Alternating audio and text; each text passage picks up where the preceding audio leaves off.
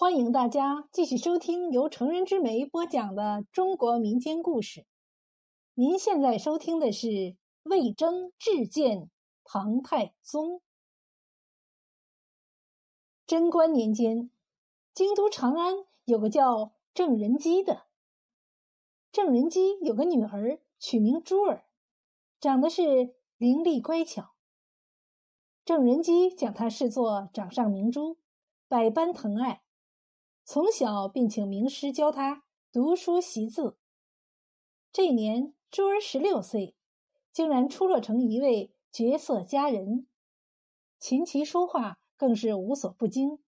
一时之间，珠儿的名声遍及京城。这一年正月元宵灯会，太宗一时高兴，也去游玩。就在这灯会上，太宗偶然见到了郑珠儿。不禁春心大动，回宫之后便再也不能忘记那珠儿了。文德皇后见太宗整日神情恍惚，口中还时常念着郑珠儿的名字，心中便猜中了几分。于是他对唐太宗说：“臣妾听说郑仁基的女儿郑珠儿才貌双全。”有这样的绝色女子，皇上应将她招入宫中，才显得你有敬贤爱才的胸襟呐。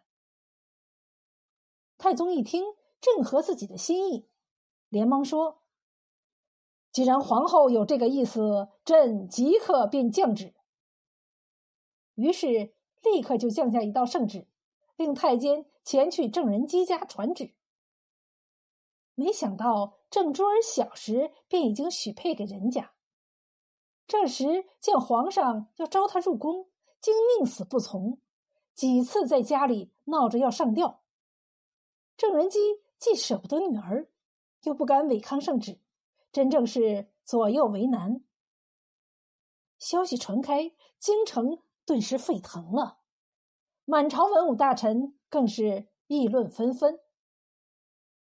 这日，唐太宗上朝，梁国公房玄龄出班奏道：“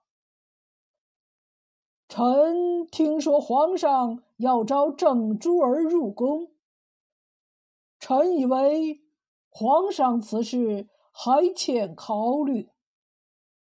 皇上乃九五之尊，天下的百姓皆以皇上的言行作为自己的榜样。”今日您以龙威迫使一个已许配的女子悔婚入宫，这不是正风俗、明教化的举动，望皇上三思。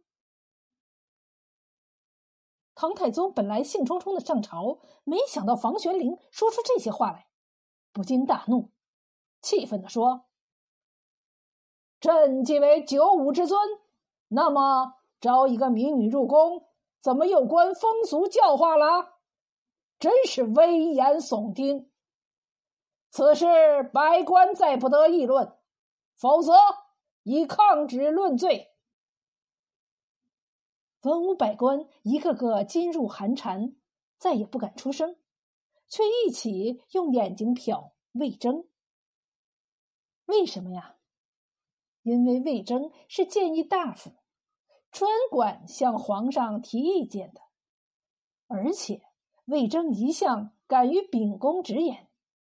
可是今天大家见他站在班中，一脸平静，双目微闭，似是闭目养神。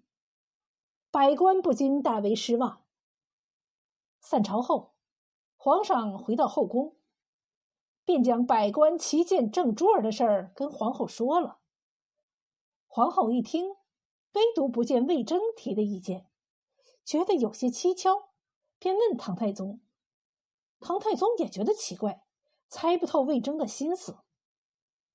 正在这时，太监前来传话：“建议大夫魏征求见。”太宗一听，心说：“真是说曹操，曹操到。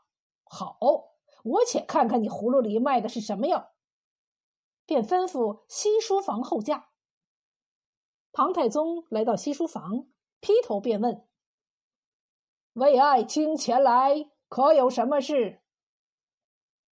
魏征答道：“臣近日在家中闲散，领悟到一套棋法，前日已于朝中各大臣下过，竟没有一个人能胜。”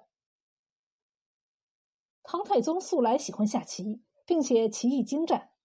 满朝文武中，除了房玄龄，没人能胜得了他。倒是魏征平日很少下棋，偶尔与人下一两局，也都以失败告终。唐太宗听说他有了一套棋法，深为不信，问他：“真的？”魏征说：“真的。”唐太宗又问：“连房爱卿在内，他也不能取胜？”魏征说：“与梁国公下了三局，梁国公三盘皆输。”太宗大吃一惊，当下吩咐：“快快摆下棋局，待朕与魏爱卿对弈几局。不过朕向来不与人下白棋，我们不妨下个赌注，不知爱卿可带有何物？”魏征想了想，说。老臣近日得一真情，做戏说话惟妙惟肖，老臣甚为喜爱。既然皇上要个赌注，老臣就让家奴回去取来。太宗一听，更觉奇怪，想想魏征平日死板个老头一个，几时见他玩过什么猫儿鸟儿？这回却得了一个让他深为喜爱的鸟，定然是个稀贵的东西。太宗心中不觉奇痒难当，恨不能立时看看是个什么玩意儿。于是连说：“我们一局定输赢，如何？”魏征也连连答应。这样更好。当下魏征执黑先下，只见他拈子捋袖，啪的一声，一枚棋子便落在了棋盘上。太宗定神一看。只见他将棋子落在了棋盘中心，不禁大惑。自古棋手下棋总是自边角下子，为金边银角，猪肚子，却从不见第一枚棋子便居中央的。太宗心中暗想：莫不是这老匹夫真个有什么绝招？可要当心。其实这魏征哪里有什么绝招啊？更不曾悟出什么奇道，依然是臭棋篓子一个。三下五去二，唐太宗便试出了魏征的深浅，于是连连几次打劫，便将这局棋结束了。唐太宗望着一片白的棋局，哈哈大笑，讥诮说：“爱卿所深悟的棋道，实在是臭的要紧呐。”魏征说。圣上棋艺精湛，老臣甘拜下风。那爱卿深爱的真情，也该让朕长长见识了。唐太宗急切道：“只见魏征面露难色，蹑足道：‘这……’唐太宗不悦，难道爱卿也想不认账？”魏征连忙说：“微臣不敢。”说着，对门外一招手。喊道：“送进来。”门外应声进来一位书童，手里拿着一个罩了黑布的鸟笼。早有太监接了过去，递与太宗。太宗捧着鸟笼，喜滋滋的说：“且让朕来看看爱卿深爱的真情究竟是何样稀罕之物。”说着，揭开黑布，只见笼中两只玲珑小鸟，羽毛五彩缤纷。璀璨夺目，红嘴儿黄爪，煞是可爱。太宗一见，不禁大喜，果然是好鸟，便吹着口哨去逗那鸟。